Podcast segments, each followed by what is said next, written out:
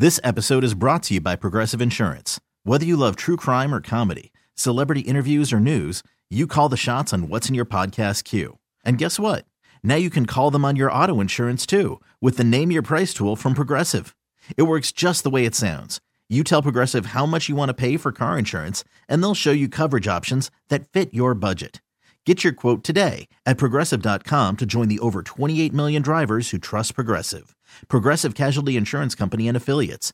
Price and coverage match limited by state law. T-Mobile has invested billions to light up America's largest 5G network from big cities to small towns, including right here in yours. And great coverage is just the beginning. Right now, families and small businesses can save up to 20% versus AT&T and Verizon when they switch. Visit your local T-Mobile store today.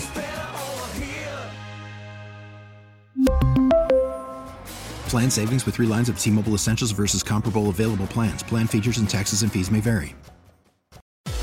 Let's go there. With Shira and Ryan. Oh my God. Entertainment, Music, pop culture. LGBT plus news. Let's go there. Starts now. Happy Friday! Let's party!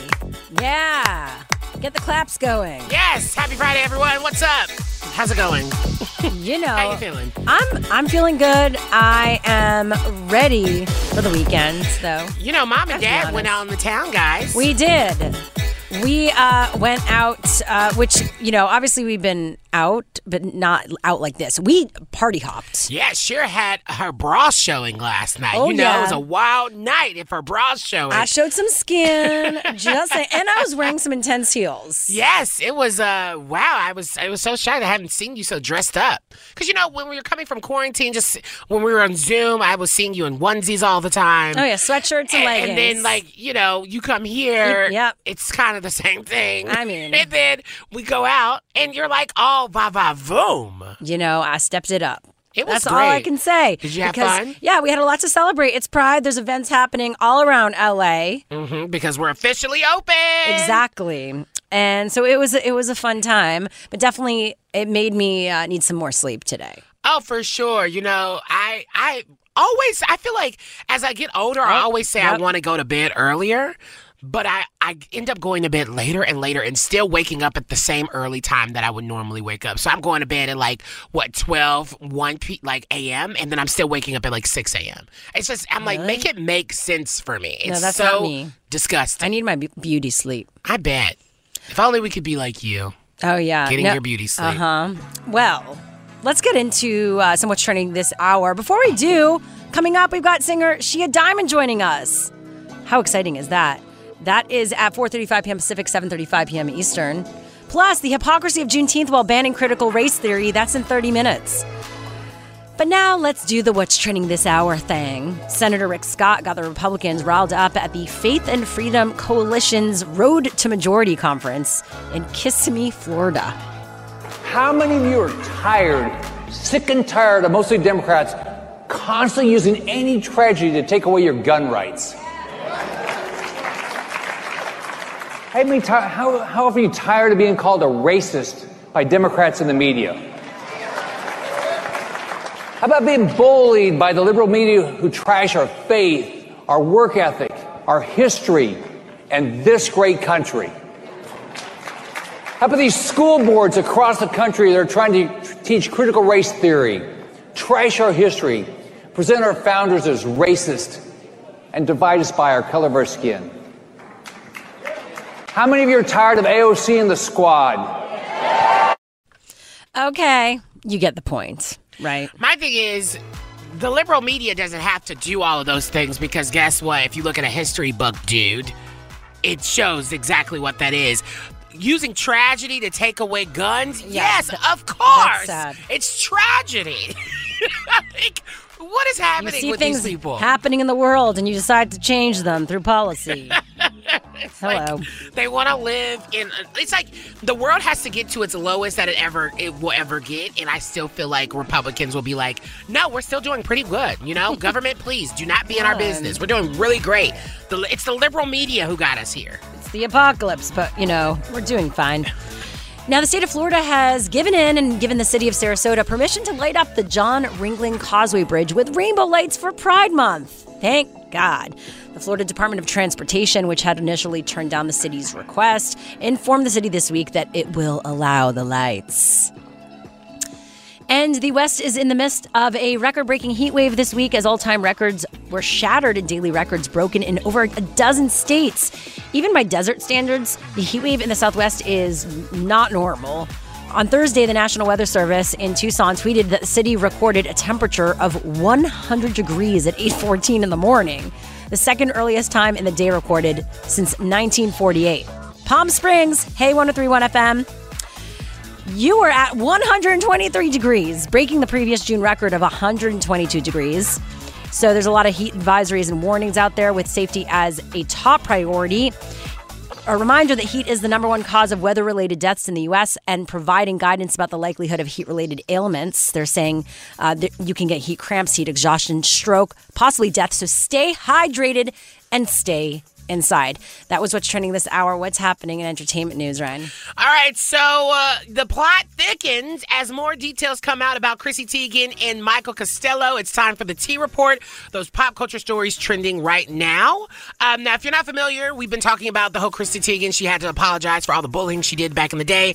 Michael Costello ended up coming out with his own story saying he was very suicidal from a moment and, and presented um, uh, DMs of Chrissy Teigen basically telling Michael Costello that he's going to die, he should die, he deserves to die, all these awful things.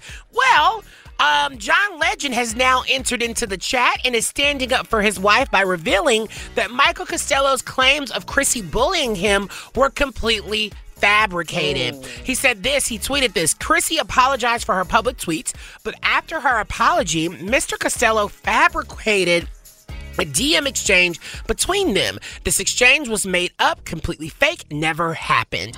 Um, he uh, then goes on to say, I honestly, I don't know why anyone would fake DMs to insert themselves in this narrative, but that's what happened. I encourage everyone who breathlessly spread the, uh, this lie to keep that same energy when they correct, correct the record. Um, Teigen's rep also alleged that the DMs were t- uh, were fake in a Business Insider report published yesterday. The story pointed uh, to technical inconsistencies in Costello's 2014 screenshots. Um, basically, the reporter noted that the DMs could have been manipulated. Um, the reporter also wrote in the report that a verified blue check mark was not beside um, Teigen's name in the screen grab that Costello shared. And so. What? So, was it someone pretending to be her? I don't know. We have no weird. clue. The plot is thickening, and I don't know if Michael's going to stay silent. But guess what? You should have mind your own business, and now you're like getting exposed. And if that's your T report, I got more stories coming up this next hour. Stay tuned. It gets even juicier. Okay. Now, coming up, what is the right to repair bill and why it's a big deal? That's next. Let's go there with Shira and Ryan, Channel Q. On Thursday, Congressman Joseph Morelle filed a national right to repair legislation with Congress. Many people are celebrating this, while many others are like, uh, what does this even mean? Matthew Gault joins us right now, a staff writer at Motherboard. Thanks for being here. Absolutely. Thank you so much for having me. So, what is the Right to Repair Act?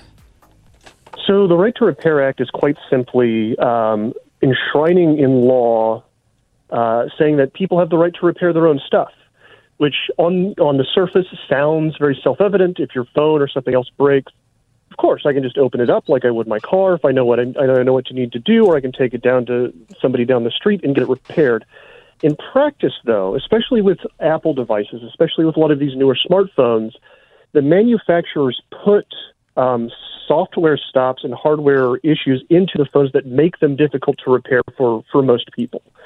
So, what the Right to Repair Act does is it says anything that uh, you would need, whether that's tools or special parts or documentation that you would need to repair uh, a phone yourself or have someone else down the street repair it for you, the manufacturer must make that available to everybody.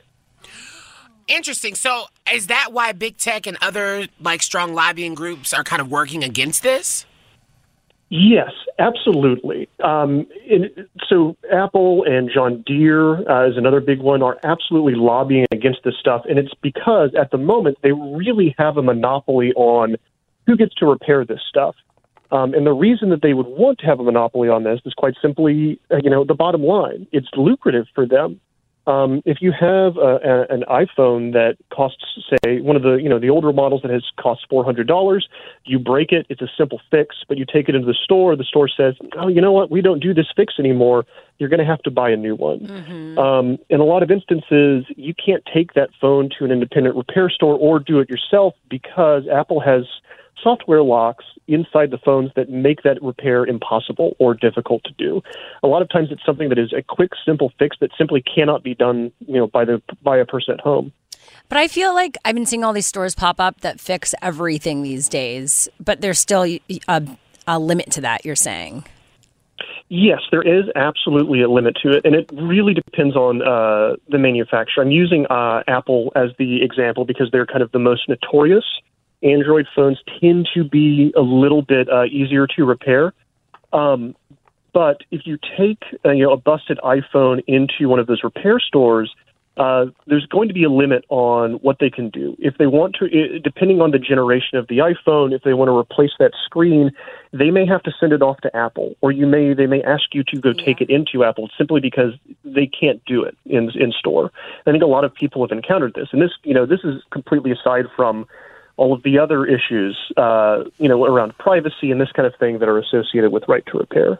Wow. Yeah, because in some of the articles they talked about, you know, people um, sending their phone into repair and uh, hack happening or pictures that are inappropriate being released. How would this stop that from happening, though? How this would stop that from happening is that it would give the consumer greater control over who they're taking their phone to. Um, it, a lot of these repairs are, are very, very easy to do. Um, a lot of like you'd think that replacing like the screen on an iPhone sounds very complicated. Um, you can watch a YouTube video, and if you have the right tools um, and some of the software stuff that Apple does on its end, it's actually pretty simple to do. When you take it into Apple, Apple has complete control over who's going to repair it. You know, it kind of goes into their system um, and goes to their repair techs. And as we've, as you kind of noted in some of the stories I've shared and some of the reporting I've done, uh, some of these repair techs are unscrupulous. Um, you know, the the most famous example uh, in 2019, a woman took her phone in to get repaired, and Apple repair techs uploaded her nudes and uh, private video to her own Facebook. Um, oh my god! Now that that doesn't mean that that obviously an independent repair shop could do the same thing, but the difference is that when it's an independent repair store that's somewhere close to you and is not a genius bar, those are people that you have a relationship with, right? You've chosen who you're taking the phone to, or you're choosing to do it yourself. And having that kind of personal relationship with the people that fix your stuff is, I think, a big deal.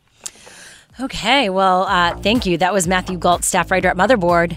Have a great night. Thank you so very much. Coming up, the nuanced conversation that needs to be had over Juneteenth becoming a national holiday. That's next. Let's go there with Shira and Ryan. Channel Q. On Wednesday, Congress passed a bill recognizing Juneteenth as a federal holiday. But how is it that it can pass that, but critical race theory can't be approved at all? Well, back with us is Saida Grundy, an assistant professor of sociology and African American studies at Boston University. She's also got a book coming out, mm-hmm. yeah, Respectable Promise, Paradox, and the Making of the Morehouse Man. That's coming out in April 2022. Saida, thanks for being here. Hey y'all. Hey. Now, everybody, get your pens and your notebooks out because Dr. Saida is about to take us to school real Oh, quick. yeah. Because this is something that I think we really have to have a serious conversation about. Because for me, I feel so conflicted about this whole Juneteenth conversation, it becoming a national holiday. And we talked about it here yesterday on the show about who I felt like I'm conflicted on who should be one getting the right to have off days off of work, and then Yes. also to celebrate Right. it. I wanted to know your perspective on that, and and if you had any conflicting feelings about that announcement that was made.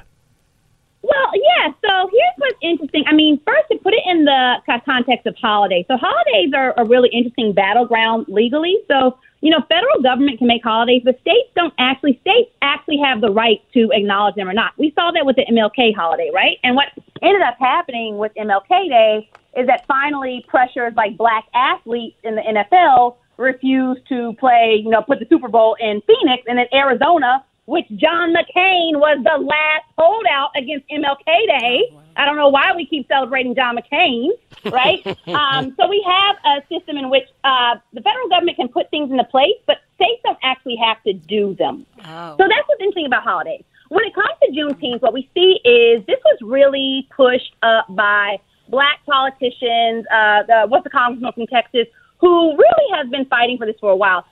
I will say this to entertain and to acknowledge um, what you're feeling, Ryan, which is a conflict about these things, because we know that holidays can be purely symbolic. It's not that the symbolism is meaningless. It's that the symbolism can be empty of any and all corrective and restorative justice. So for Juneteenth to accompany something which would be an acknowledgement of slavery, which would be a national, you know, what we would call reparations, national act to actually, you know, repair what slavery did to particularly the black underclass, that would be important. But what we have now is we see at the, at the state level, we have a complete white backlash against teaching about slavery. And at the federal level, we have this symbolic gesture towards acknowledging slavery. Now, those two things are in direct conflict with each other, and what it sets up is a holiday that is devoid of any meaning. Mm, So, yeah, a lot of empty promises here. Right, exactly. So, what do we? I will, I yeah, will- what? Yeah, go ahead. No, I was going to say, what do we do with this? We- You know, this is a recognition Yeah. a lot of people have been fighting for, but obviously, two truths can exist. There could be like, well, it's great that we have that, but at the same time, um, what does it really mean? Yes. So what can we do with it? I think, you know, in the spirit of black people, we will make a dollar out of this 15 cents, right? We will, you know, that is sort of what we have done historically. So it's not that I want to see the holiday repealed at all. I, I you know, I think it, any, you know, even though the bar is on the floor for what this country does to acknowledge slavery, I will take recognitions of slavery, right? That is actually, I mean, as late as a starting point as it is, that is something that I consider important, right? Um, now, with that, what do we do with it? Do how do we acknowledge slavery? Do we make this, you know, like we've done with Pride Month and take it, make you know, make it a corporate, you know, sh- shield, right? We took, you know, pride and we stopped talking about transgender people. We stopped talking about rights. We stopped talking about injustice, and we started talking about how you could buy into it, right? Mm. I don't want to see that done with Juneteenth. I don't want to see that done with any holidays that you know that that are supposed to acknowledge injustices done in America. So what I would like to see Juneteenth paired with is what we can actually do, a more powerful move to actually teach slavery accurately in our in our curriculum in K through 12, which we're not doing. In fact, we're running the other direction on it. Um, you know what this past 2020 has shown us. Um, my colleague Hakeem Jefferson uh, has done research on, you know, we think of this sort of racial awakening happening since George Floyd, but the data really shows us that white people continue to think of these police murders as one offs. They don't actually connect them to any sort of structural issue, any sort of widespread injustice. They can they can acknowledge that their injustices singularly. And so what Juneteenth almost does is it allows us to say, oh yes, slavery was this thing that happened and then disconnect it from the history of slavery, Jim Crow, and what we still experience in terms of, you know, economic injustice, mass incarceration, et cetera, and that white people can say, oh, that was a singular thing that happened once ago, right? Yeah, right. And what we should be doing is connecting it. Dr. C- Saida, I really want to talk about, because we're going to go on a quick little break. I want to talk about if we are going to have this holiday, if we're going to celebrate it, and you're in the education system, you kind of brought this up already about how mm-hmm. critical race theory is kind of, not, you know, this country is running away from it. How should we be celebrating this moment? How should we be Right, educating ourselves? right. And so we're going to take a quick little break, and when we get back, we're, we're going to discuss that so our listeners can actually get some call to actions in a tangible moment for, out of this conversation. So don't go anywhere. We will be right back. I'm Sandra, and I'm just the professional your small business was looking for. But you didn't hire me because you didn't use LinkedIn jobs. LinkedIn has professionals you can't find anywhere else, including those who aren't actively looking for a new job but might be open to the perfect role, like me. In a given month, over 70% of LinkedIn users don't visit other leading job sites. So if you're not looking on LinkedIn, you'll miss out on great candidates like Sandra. Start hiring professionals like a professional. Post your free job on linkedin.com slash recommend today. T-Mobile has invested billions to light up America's largest 5G network from big cities to small towns, including right here in yours. And great coverage is just the beginning. Right now, families and small businesses can save up to 20% versus AT&T and Verizon when they switch. Visit your local T-Mobile store today.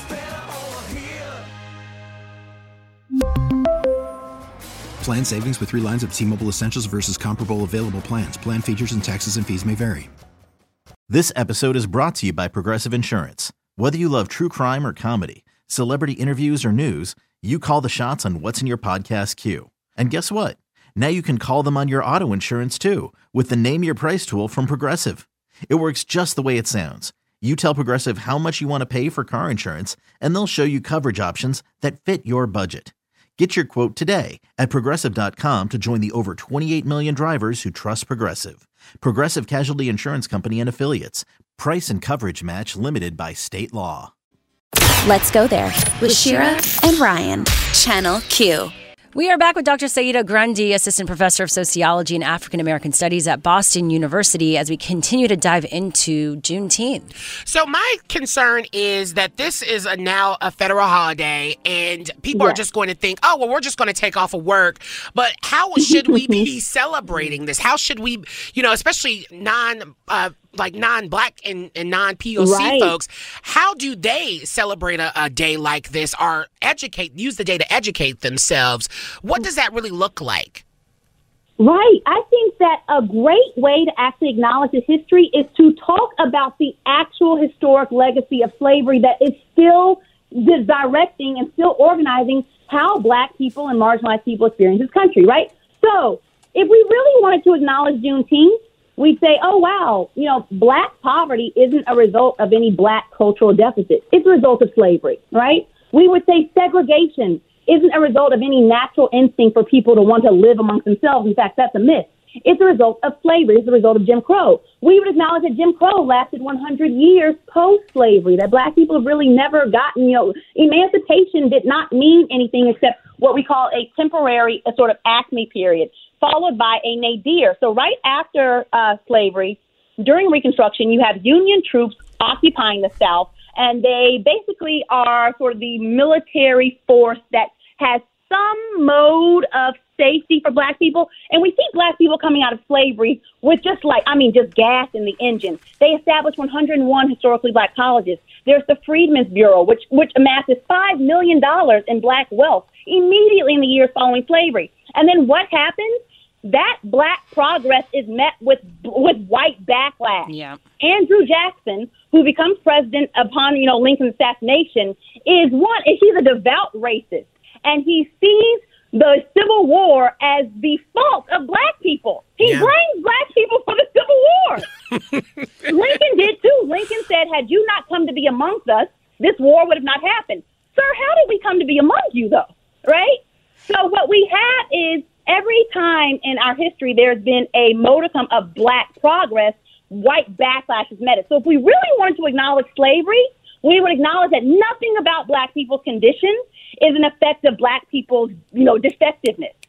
Everything about black people's condition is a result of slavery, from our economics to our health to mm-hmm. COVID inequalities to everything else we've seen, to our housing, etc. And if we wanted to acknowledge slavery, we would correct for the legacy of slavery.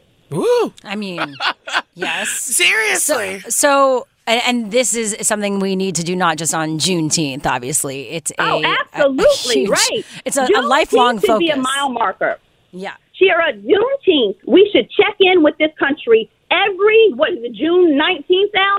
Every June 18th, 19th, we should check in and say, what have you done to correct your ills against black people? That should be what Juneteenth does. Oh.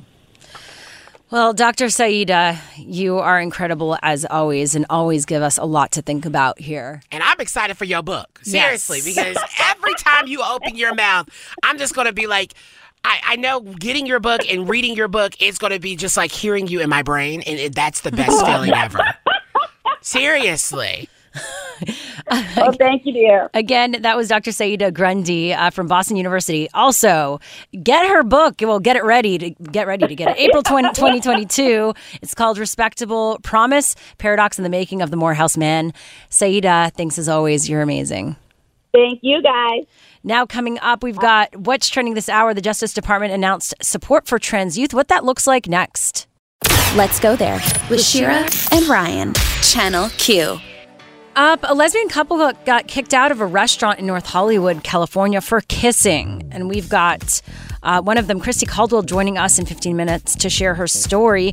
Plus, singer-songwriter Shea Diamond is joining us at 4.35 p.m. Pacific, 7.35 p.m. Eastern. So just hang out with us on this lovely Friday for all that and so much more. But first, let's get into some what's trending this hour. The U.S. Department of Justice submitted statements this week to judges in West Virginia and Arkansas, challenging recently approved laws that critics say are against trans rights and trans youth. The legal briefs are in connection to lawsuits in those states that have been brought by the American Civil Liberties Union against these new laws. And in both cases, the department argues that the laws violate the rights of equal protection found in the 14th Amendment. In West Virginia, by the way, a law was passed banning trans athletes from competing in women's sports in middle school all the way up to college. And this basically shows the Biden administration's stance and fight to make sure these laws do not pass. Now, Kamala Harris shared the tragic reality of kids getting COVID 19. Here is the VP speaking. Virtually every person who is in the hospital right now, sick with COVID 19, where their families are sitting by the bed holding their hand, almost every one of those persons is unvaccinated. Almost every one of them is unvaccinated. Let the children speak. Uh, so that was basically her talking about generally those who are being treated for COVID 19. The kid part of it was apologies, the child that actually spoke. you heard that. and the kid was like, yep. Cutest part. Say that. Yeah, exactly. Literally what they sounded like. Uh, and that was what's trending this hour. What's happening in entertainment news, Ryan? Oh, let me put on a special song. Here we go. So, uh, Miss Taylor Swift made the announcement of her second re release, her do over album. It is time for the T Report, those pop culture stories trending right now.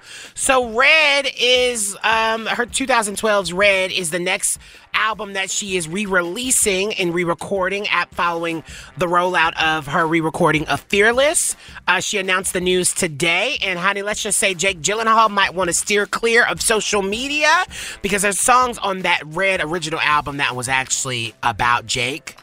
Um, if you didn't know, when they had dated and like he was, she was like dragging. I remember him. that. Yeah, it was a whole thing. So uh, he might want to steer clear from social media. But you know, fans actually speculated for months that she would uh, surprise Swifties with a June 18 midnight drop of 1989 Taylor's version. However, she announced today that 2012's Red will be the next re-recorded album on her agenda.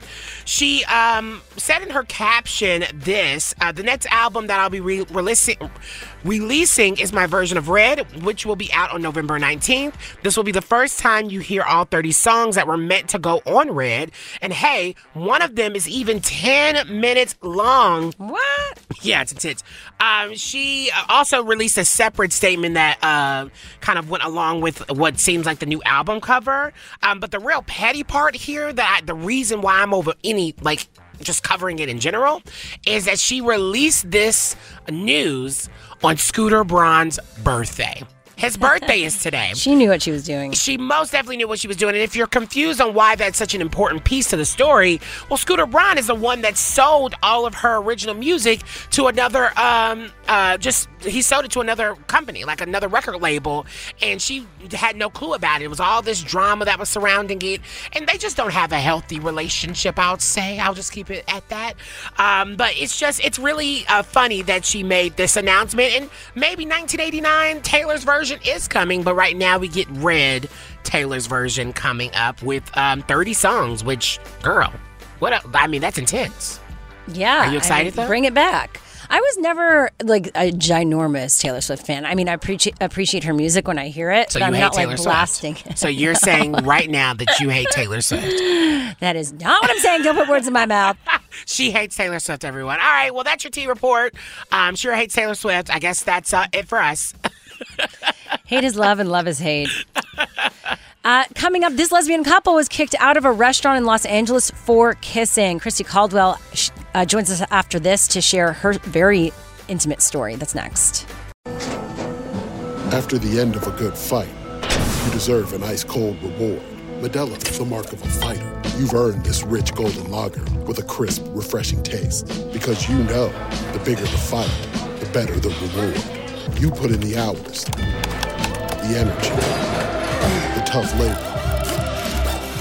You are a fighter, and Modelo is your reward. Modelo, the mark of a fighter. Drink responsibly. Beer imported by Crown Port Chicago, Illinois.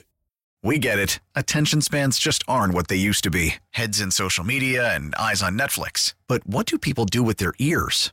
Well, for one, they're listening to audio. Americans spend 4.4 hours with audio every day. Oh, and you want the proof? Well, you just sat through this ad that's now approaching 30 seconds. What could you say to a potential customer in 30 seconds? Let Audacy put together a media plan tailor made for your unique marketing needs. Advertise with Audacy. Visit ads.audacy.com.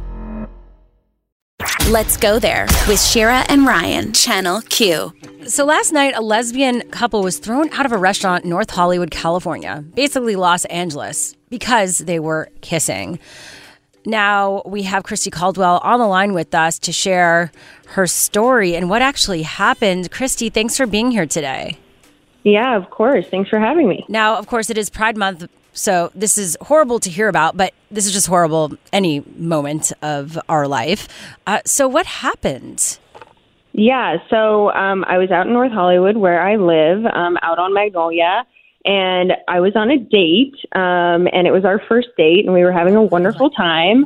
Um, and we were out at a cute little bar, and then we wanted to keep going, so we were like, "Oh, let's go to El Tejano." Um, it's um, it's not the classiest joint. It's known for its like extra large margaritas, Oh, and yes. people play games. Yes, people Even play better. games there. So, so you can imagine that you could probably do and be whatever you want at a place that has jumbo margaritas. um, yes, honestly, I'm already there. right? You know, I'm like, I feel, I feel comfortable here. Um, so, anyways, we went to the bar. We got some beers. Um, we went and sat down. They put us at like a little corner table, which was fine. We were like getting to know each other, and um, I was like, hey, you know, like we're vibing. Let's kiss. And so we were like kissing and um, kissing for a little while. You know, we were into it. Um, and all of a sudden, the security guard walks up and he's like, um, hey, everybody's staring at you guys. And I said, okay. Uh-huh. I said, okay, I don't care. Um, that's their problem, not mine. And he said, well, you can't do that in here.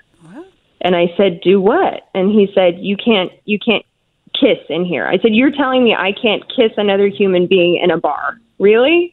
And he's like, yeah. And if you keep doing it, you're going to need to leave. So what can I ask? This was outdoor seating, right? Because as we, you know, restaurants are still n- not really doing indoor seating; it's outdoor seating, so it's not like a COVID thing. Yeah, we were all outdoors. Like it's a huge patio. The whole thing is basically outdoors for the most part. So it's a huge patio. We're outside. Like I said, we were all the way in the corner, like minding our own business. And yeah. So that happens. And then I, as like he's walking away, I was like, are you kidding me? And then the table next to us was like, they can do whatever the heck they want. Like it, th- why are you, why are you being hateful towards them? Yeah. Um, and and we were like, "Wow, thank you so much." And so, anyways, I told the girl, I was like, "Hey, grab your stuff, let's get out of here." Um, and we walked out, and he was standing at the front. And I said, "Can I please speak to your manager?" And of course, I had to have the internal conversation with myself, like, "Compose yourself. Do not turn into a crazy person. You need to come out of the uh, out of this on top." Which sucks that you Um, had to do that and had to think that way because honestly, that's only a that's an example of misogyny because you felt like you had to compose yourself to get something done. But yeah, sorry that you had to go through that. Yeah, yeah. So I, I had the talk because I was like, I want to make sure that they know I'm serious and I'm not just going to be crazy. So I asked, I said, can I please speak to your manager? And he said, he's right here. And the guy was standing right next to him, just mean mugging me. And I was like, you understand that, you know, your your associate just completely discriminated against me and my date. And um, the and the manager looked at, at us and said, "Yeah, and you're not allowed to do that here." What? So, they basically, like- admitted it? Oh yeah. Oh yeah. Wow. So Oh, and yeah. and you left uh, a Yelp a bad Yelp review obviously and you're speaking out about this. What's been Yeah. happening since all this went down?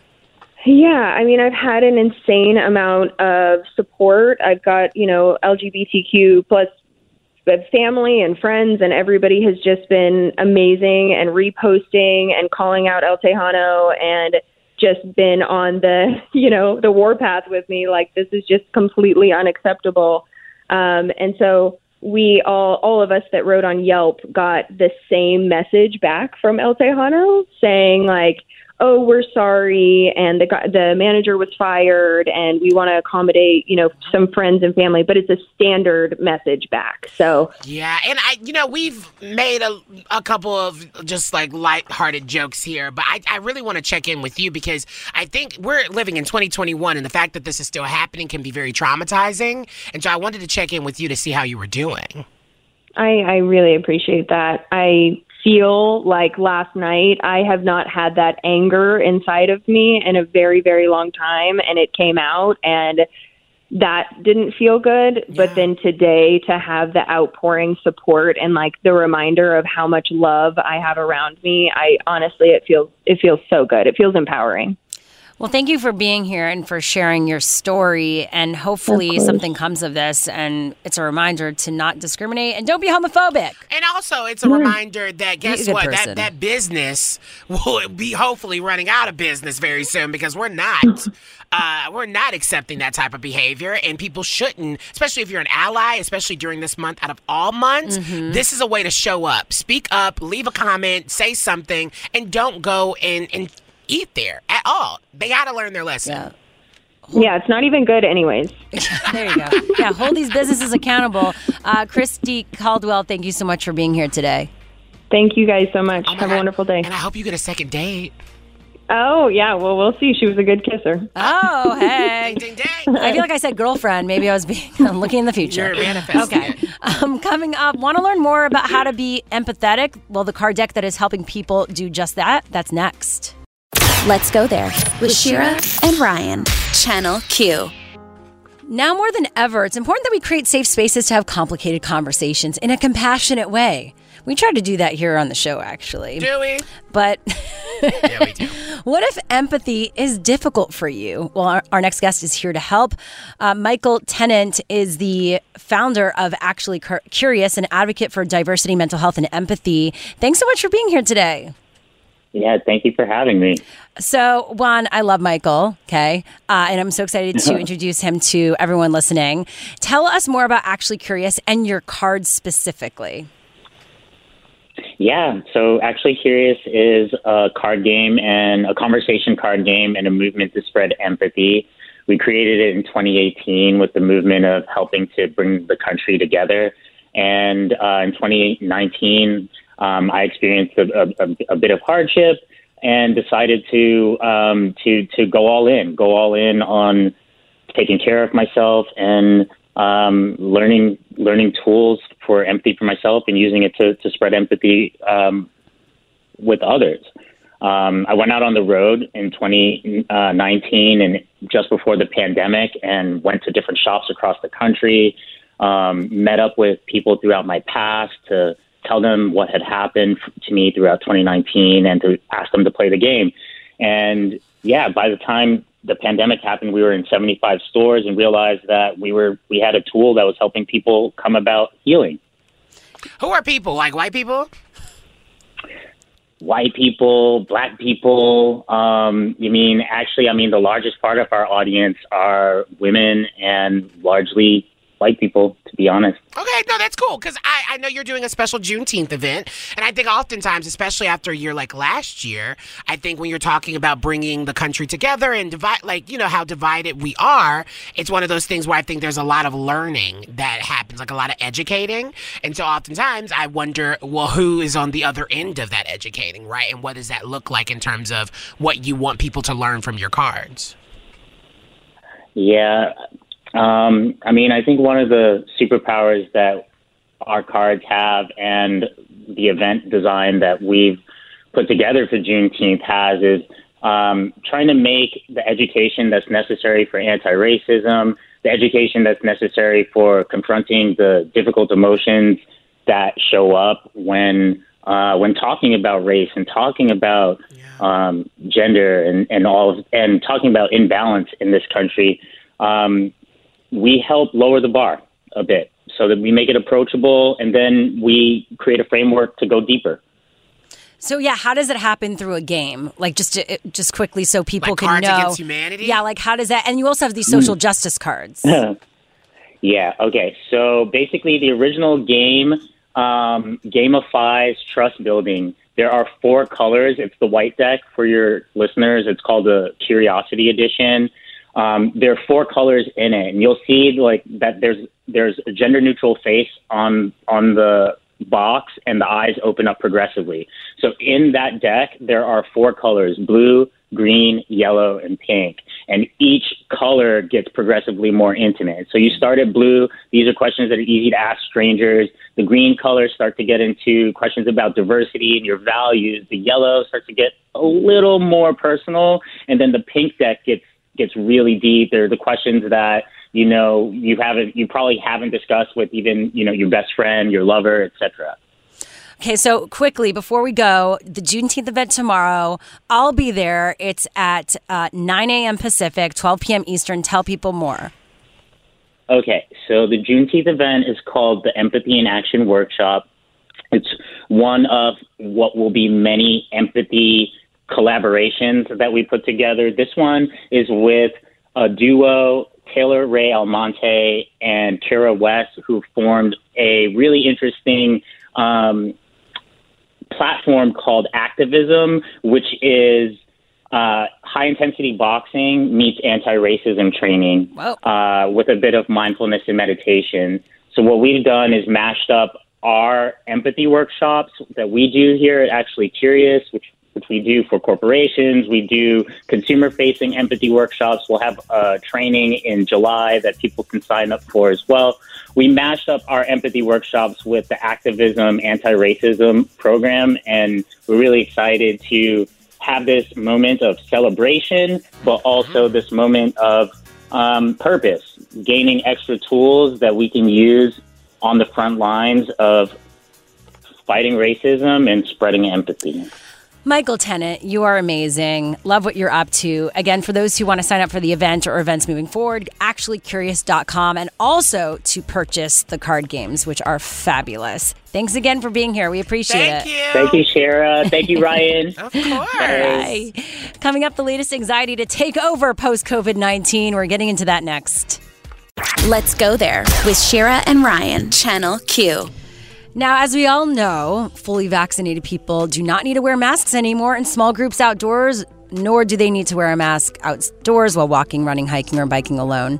Uh, I know that's according to the CDC. In California, though, it's completely reopened. So we're here in the office as of today. We don't need to wear masks if we're vaccinated. If you're vaccinated. But this is causing a lot of stress for people. You know, as much as we wanted things to open up, to not wear masks, people are confused, it seems, whether they actually want to stop wearing masks. Uh, well, this happened to me. I went to the Chipotle earlier. And um, second time eating Chipotle this week, by the way. Don't judge me. Really? Oh wow. Um, that was really emotional for me to say. No, but seriously, I was in the Chipotle and I the the sign on the door said, "Thank you so much for uh for wearing your mask if you're unvaccinated."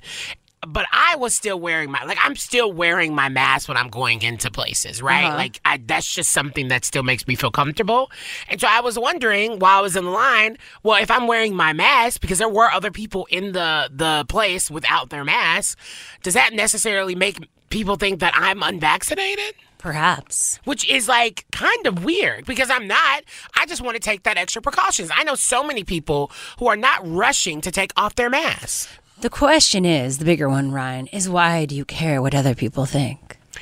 Not really. Um, yeah, I guess that is, but I I Because you know think- you're vaccinated, that's all that counts. But yeah, but I do think it gets awkward when you're in large groups of people. We went to an event last night and I had a conversation with a friend that I saw that I ran into and, and he was like, Yeah, I wasn't sure if we were supposed to wear a mask inside. And he's like, once I started realizing people weren't, it's kind of like the socialness of it, like the social etiquette of it all made him take off his mask because no one else around him had on a mask and he didn't want to feel like the odd one out. And so there is this going to be this inherent new system of othering, like you feeling othered because of no one else is wearing a mask. You're going to look like a weirdo wearing a mask. I mean, I think in the end, you got to do what feels comfortable for you. It might be a transition for some people, right? You just have it all not so together, huh? I'm totally. I figured it out. She just has it all together. I'm just chilling out here. Uh, yeah. well, if you I- don't, if you remember, Cher really wasn't following the rules in the beginning of the That is not anyway. true. So That is course- always a lie when you say that. Of course, she feels comfortable uh, No. to not wear no, her I feel bad. Listen, I feel bad for for anyone who has anxiety around anything, including stuff like this, and it's real, right? So, I think you need to look at what works for you, and maybe you know take take step by step before going into like major events or places where you might have to face this, right? Um, and then maybe it'll feel more natural for you, and get some professional support. Right, I think this is the Did you perfect just tell people to go to therapy because Yeah. they have a little anxiety? I think that if it's something that's looming and it's causing you not to be able to move on with like your life and you feel stuck, yeah, of course. It could be real. I don't think anyone said that that was happening. Um, no, according to experts and articles, a lot of people are going to their therapists talking about this. So, you know, I don't I want to validate the people out there who feel that way. You are heard and seen. Well, let us know what you think at LGT Show. Are you getting anxiety over masks? Let us know. Slide into our DMs. But coming up, the Senate may formally apologize for its former anti LGBTQ don't ask, don't tell policy. More details next on what. Let's go there with Shira and Ryan. Channel Q. Coming up in 30 minutes. So excited to have singer songwriter and trans activist Shea Diamond joining us. And she's got some new music that will be also playing on the show. So stick around for that. And of course, some tea from Demi Lovato in a moment with the Tea Report. Right, Ryan?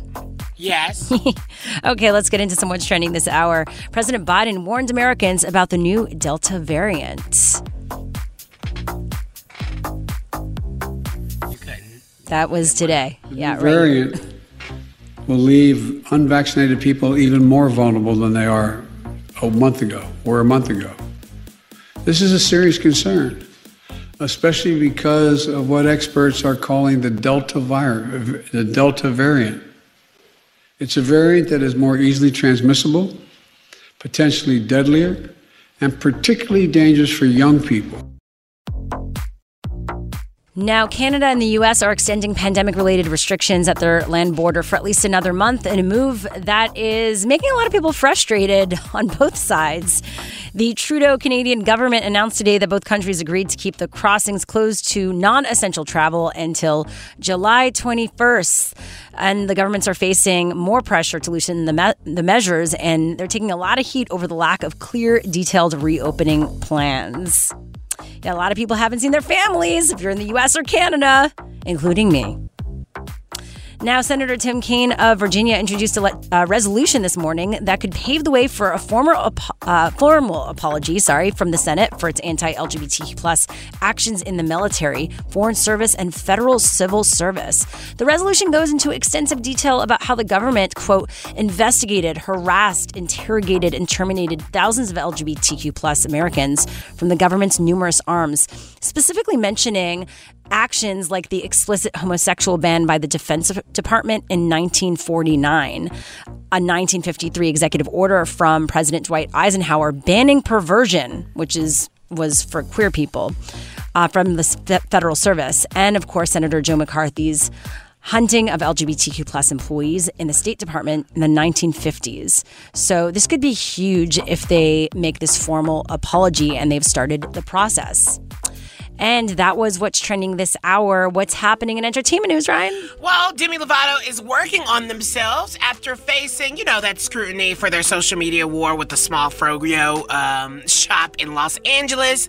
And It is time for the T Report, those pop culture stories trending right now. And if you don't follow me online or if you don't follow Audacy online, what are you doing? Because you missed out that, guess what? We had um, Demi Lovato do an Audacy check in, and yours truly, one and only, got to speak with them um, about you know, what Pride means to them, their new podcast, 4D with Demi Lovato, the one that we're always kind of talking about and promoting here on the, on the show, which we really, really love. And um, Demi actually was, if I'm going to be honest with you, can I be honest with you? Let's have real girl talk right now. So I wasn't sure how Demi was going to be. I was like a little nervous of being like, oh my God, I'm nervous. I'm speaking to Demi Lovato, childhood icon. But then also, I want them to be friendly. I want them to be like happy to speak with me.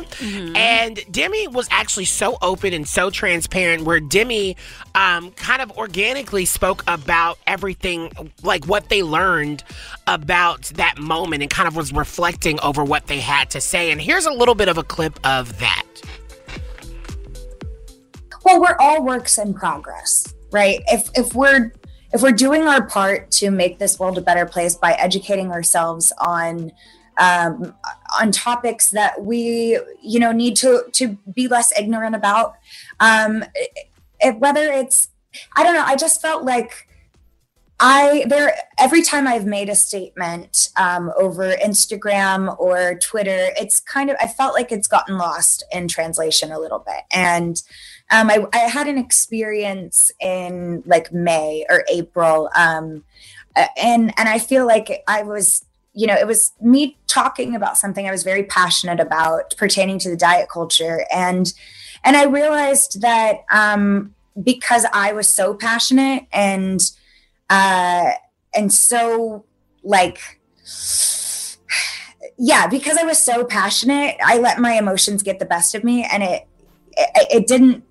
allow me to explain where i was coming from um, as easily as So, So we don't want to play too much because we're actually going to play the rest of that full interview, the one-on-one with me and Demi on Monday. So stick around for that um, it, because I, I really, it, it really gave me more of a perspective on who Demi Lovato was and what they're learning currently in this moment that they're in. And so I don't know, I'm super excited that we, I got to have that experience and got to have that moment, and um, I'm happy that we're playing it on Monday. That so is stick so around. cool. Yeah, I'm excited to hear it all as well. Yes, that's your T report.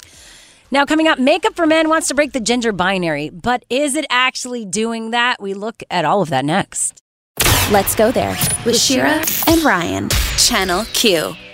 So many brands are launching makeup for men, you know, to push the boundaries of gender in the makeup world. But does it really? That's the question. Kyla Schuller is with us, a professor in the Department of Women's Gender and Sexuality Studies at Rutgers University. Thanks for being here. Hi, thanks for having me. No, I think when when you think about this, like at first, uh, on the surface, it's like great makeup, not just for women, but shouldn't there just be makeup for everyone? Why are we dividing it by gender at this point? Yeah, it's a very good question, right? Because at first it seems to be really defying a key attribute of femininity, which is that it's the job of women to look attractive for men. And makeup has long been considered part of that job, right? To look pleasing to the to the world at large.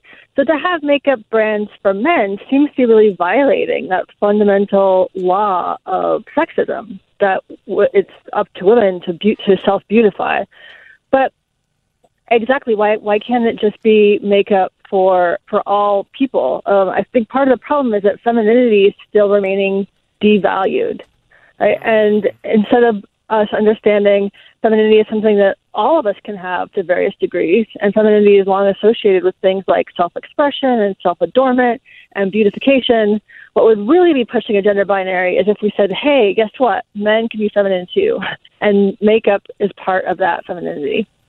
Yeah, but my thing is, there's even in when you're talking about uh, going into like the the nuances of even queer culture and being uh, gay men in our culture, um, there's this resistance of femininity. There's this resistance of be, trying to be too masculine or trying to just completely erase feminine folks altogether.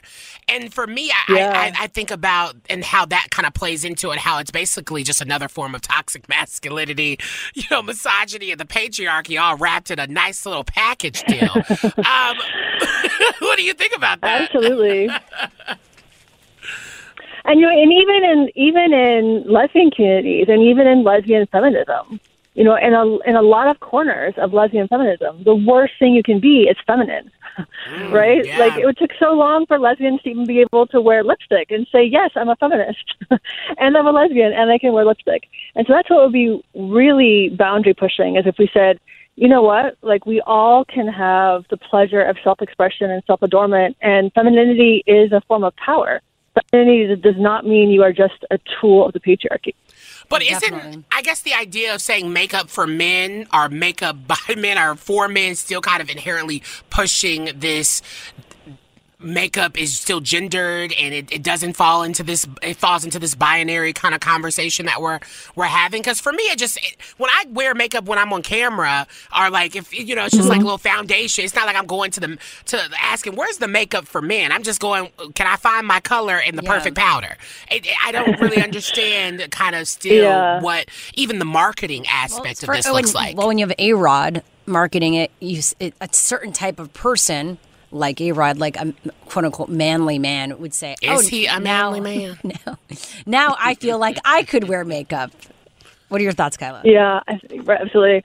And I think you said the right word was marketing. I think that's what it comes down to. And and actually, categories like man and woman, male and female, are at this point as much about marketing as they are about anything, right? Like we know they don't have the same kind of biological meaning they they used to. Like we know that there are lots of kinds of bodies that aren't just man or woman. Yeah. But man and woman has tremendous power when it comes to marketing, right? You try to buy Kleenex or earplugs or shaving cream. There's different products marketed for men and for women. And so makeup is kind of an obvious extension of that. And it seems to be more about extending that the, the power of marketing to men than it does to is it's about actually eradicating a gender binary. Are you consulting with makeup brands to make sure this changes, or how does this work moving forward? Yeah, it's a good question. I think uh, uh, at this point, the fact that places like the New York Times st- um, style section is having cover stories showing men in makeup, and we're still really at a new frontier of allowing men in makeup who aren't, say, in the punk scene, right? Like David Bowie broke that barrier 40 years ago. I think at this point we have to get more, uh, people at large have to get more used to the idea. And then we can start saying, you know what? There's just makeup. Yeah. There's not makeup for women or makeup for men. Okay. Um, but at this point, it's too lucrative to market makeup for men specifically. It's true. That was Kyla Schuller from Rutgers University. Thanks so much for being here. Thank you. Stick around because we've got singer songwriter and trans activist Shea Diamond joining us right after this. Let's go there with Shira and Ryan. Channel Q. Now, Cher, we have a very special guest on the line. We do. I mean, when I tell you, when I say, I normally, I feel like I use the word icon a lot, but I kind of don't really, like really mean it until this moment. Oh, that's good to know. Um, because Shea Diamond is a singer, activist, a songwriter. You may know this name because Justin Tranter and Sam Smith and Demi Lovato have all given the green light, being like, this is someone that you need to be checking out. And um, she's joining us in a few to talk about everything happening in her life. But I want to play her new single, Smile, because, honey, it's about to make you smile. Here we go.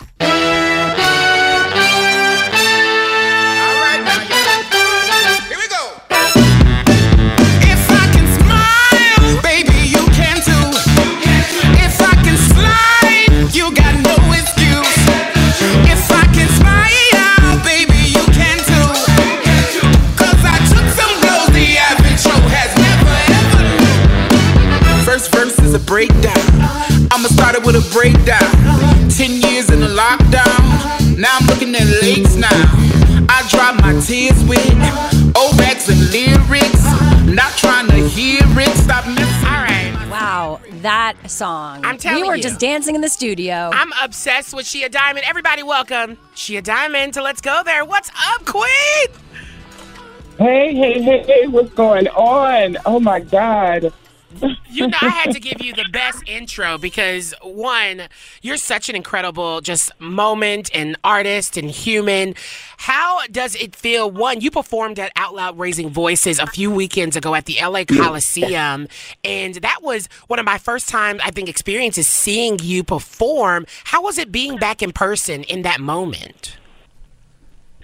Oh my God, it was absolutely amazing because after a year of not, you know, being around people, you know, we, you know, as artists, we thrive on that energy from, you know, our fans. You know, they come up and they're excited, you know, and you know, so you don't have that. You so, and for me, being single and whatnot, you know, it was just me. And so, you know, um, all our virtual things that we did, but being able to be on that stage, hearing the reaction from the crowd, and meeting you and hugging you, you know, it was it was really surreal. So um, I, I really enjoyed it. And I feel like 2020 was pretty busy for you. Like while everyone was stuck inside and like, you know, shows obviously Yeah. got canceled, you were like releasing music, you were on soundtracks.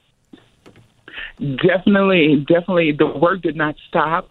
I just feel like you know, um, you know, I, I think you know, virtually, you know, um, I was a, a success. You know, and yes, that you you know, you kind of miss the the the the, the bang of it all. You know, uh, being you know on such a huge show like you know we're here, being able to Mhm. to you know write that song um, for their show, and you know not get a chance to really really um, you know bask in it. You know, like you know, so you know it, it was just like meeting all these icons like Bob, Shangela, and Eureka, you know, and you know they're texting my phone. I'm like, yo, this is so real. They're texting me and liking my stuff. Oh my god, you know, and um, I mean, I don't know why you're shocked because you're so good, and it's just.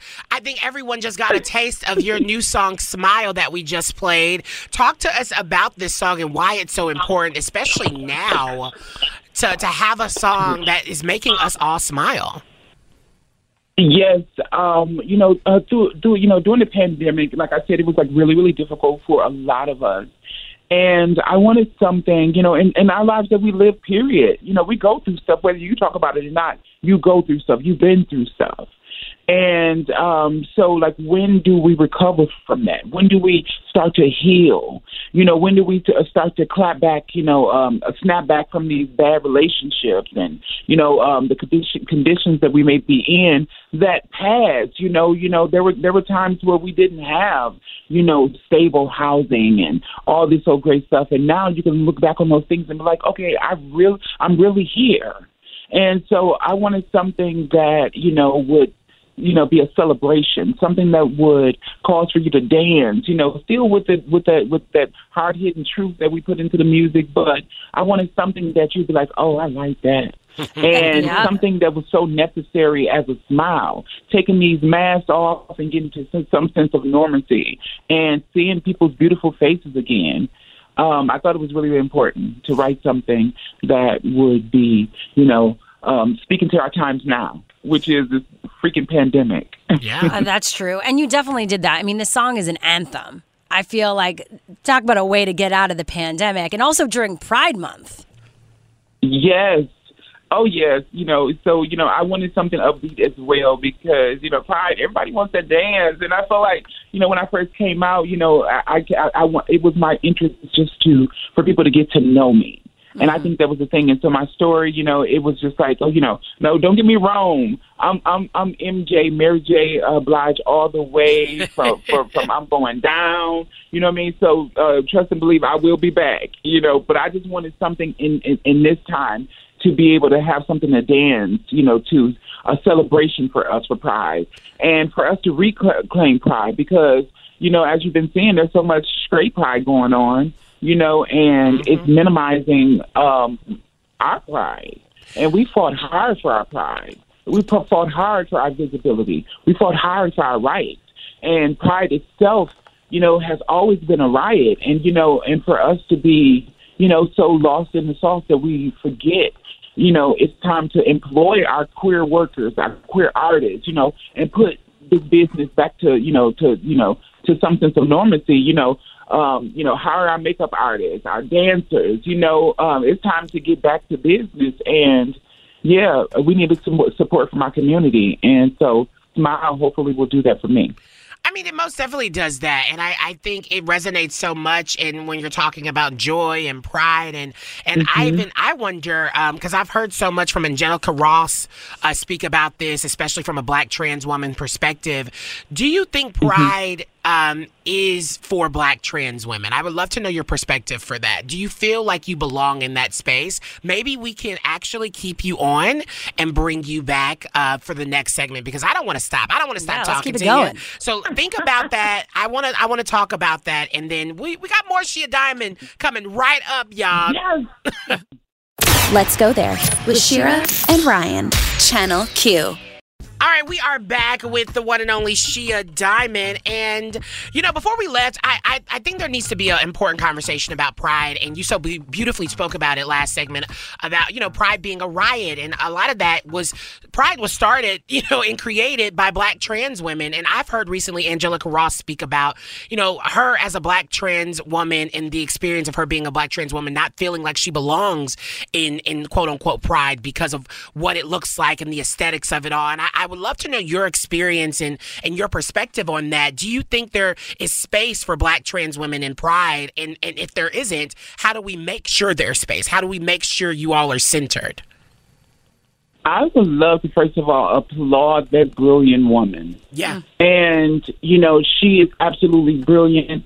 And for her to say that, because it's rare that people tell the truth, hmm. you know, and she spoke truth. Uh, for so long, we felt like pride, you know, didn't belong to us, that it was just for the gays. And it was something that we kind of like known, you know, and so it wasn't spaces that we, you know, we celebrated either because, you know, um, a lot of us, we were living self. We were just trying to be safe most times. And so, um, um, you know, as far as like pride coming out and, you know, and, and, and showing up, like we didn't do all that. We were just like, okay, those is for the gays, you know, and they never made space for us either. Um, um, like Angelica said, like in bars and stuff like that, you don't get centered. It's about the gays. And so, you know, nobody's going to give a seat for a lady, you know. So it was that type of environment. And when it came to performance, there were no uh, trans performers. There were no one who who looked like us that was sharing spaces. And so, but now, um, change, uh, Pride has significantly changed in such a beautiful way that you know. And you have to be honest. Like you know, do we have um, do we have um, you know um, further to go? Yes, of course. But have we come far? Oh, yes, we've come so far. And Pride is getting better and better and um, more conscious and more knowledgeable, you know, about just the start of it and, you know, changing the direction in which it goes now. So I'm, I'm, I'm proud of our community. I really am. And, um, yeah, it wasn't a space for us, but it, it, it's starting to be. You know? And and you're part of it. I mean, you've been everywhere, it seems, and in some amazing events. What's coming up for you? We know Smile is out. So what's next? Is an album? Uh, so um, so we we do have some amazing things in the works. I never thought I would be in a position to say, "Hey, I can't say anything. We got huge stuff, but I can't tell." You know, but I am um, I am definitely in that space. Um, and you know, it, it's amazing. It's amazing that you know everything you know seemed to fairly um, start off pretty fast, and has been very consistent. Um, um, and just to seeing the change that has been made, um, just because of the messaging that we've added, you know, um, it's more about the healing of our community and advancement of our community. And I think what I bring to the table is is doing that in your in your movies, your TV shows that you're seeing and that you're about to see. Um, and yeah, I want to share so much more. Um, I've been getting auditions like out of nowhere that I'm not even, you know, like you know, they're Yeah. coming to me. So I I feel like really, really, really um, honored and pleased in this in this in this climate to be seen and to be heard. You know, I gotta say, one thing that Angelica Ross has told me personally, and something that I will always remember, is step into your light. And I think you are in your moment where you gotta Mm. step into your light. And I cannot wait to continue to follow your journey. You have gained so many more new fans here and family here at Channel Q. And so, thank you so much for joining us. I love, love, love, love, love I you. love y'all. Thank y'all so much for having me. Of course, you're always welcome back. Let's go there with Shira and Ryan. Channel Q. We're wrapping up the show as we always do with our Yes Queen of the Day. Yes, Queen. Sesame Street, always doing great stuff. Mm-hmm. They are introducing three new characters a married gay couple and their daughter. We love this. Uh, and this comes from Alan Muraoka, who plays one of the characters they posted on Facebook. Sesame Street has always been a welcoming place of diversity and inclusion. So I'm excited to introduce Nina's brother Dave, his husband Frank, and their daughter Mia to our Sunny Street. And here's a clip from that episode. Papi, Daddy, Sesame Street is even more amazing than he said. We're glad you like it. Yeah, Elmo's so happy that you're all here. Are you kidding? We wouldn't have missed Family Day for anything. So this is adorable and so needed, and hopefully, you know, changes the conversation for kids and families when they watch Sesame Street. I mean, Sesame Street does so much in terms of activism through um, children's programming. It's pretty remarkable. No, they really do. And uh, also, shout out to GLAAD um, because they have been literally working with the Sesame Street team on this episode for two Wow. years, over two years. That just dropped today. And um, it's a lot of inner workings of like making sure the story is being told properly. And, you know, the. I guess the story is what says, like, I guess aligns with the branding of Sesame Street. And I Mhm. think it's just a huge moment to, um, for Ses- Sesame Street to take this big step in in making this more normalized because it is. Yeah. It's, it- it's life. This is what we're seeing in every day. And it's also really beautiful and cute. And honestly, oh my God, Big Bird has gray hairs. No, that's his grandmother. Get with it, Ryan. What? Anyway, that I does Big. Bird had a grandma. I didn't know. that does it for our Yes Queen of the Day. But Big Bird should have gray hairs. He's like old as hell. He's been around No, since like. Big Bird never gets older. That's not true. He stays Elmo, the same Elmo should age. be old. All of them are like, oh, No um, cartoon characters ever age. they're not cartoon characters. They're Muppets. But I mean, oh yeah, no uh, fake characters. Just saying. All right, that does it for our show today as well. Thank you so much for hanging out with us, being part of our family. We are back here Monday, weekdays on Channel Q Live, 2 to 6 p.m. Pacific, 5 to 9 p.m. Eastern. On Monday, we're playing that amazing Demi Lovato interview that Ryan did right here on the show. Yes. Um, and of course, bringing you everything you need to know from the day's news. So stick around for that as always. And also, we have a podcast. So catch up on all our shows, our interviews, everything on our podcast. Just go to the Audacy app or where podcasts are available and search Let's Go There. We are sending you love of light. And honey, remember to slay. And stick around for Alex D. What's Poppin' right after this. This episode is brought to you by Progressive Insurance. Whether you love true crime or comedy, celebrity interviews or news, you call the shots on what's in your podcast queue. And guess what? Now you can call them on your auto insurance too with the Name Your Price tool from Progressive. It works just the way it sounds. You tell Progressive how much you want to pay for car insurance, and they'll show you coverage options that fit your budget. Get your quote today at progressive.com to join the over 28 million drivers who trust Progressive. Progressive Casualty Insurance Company and Affiliates. Price and coverage match limited by state law. T-Mobile has invested billions to light up America's largest 5G network from big cities to small towns, including right here in yours. And great coverage is just the beginning. Right now, families and small businesses can save up to 20% versus AT&T and Verizon when they switch. Visit your local T-Mobile store today.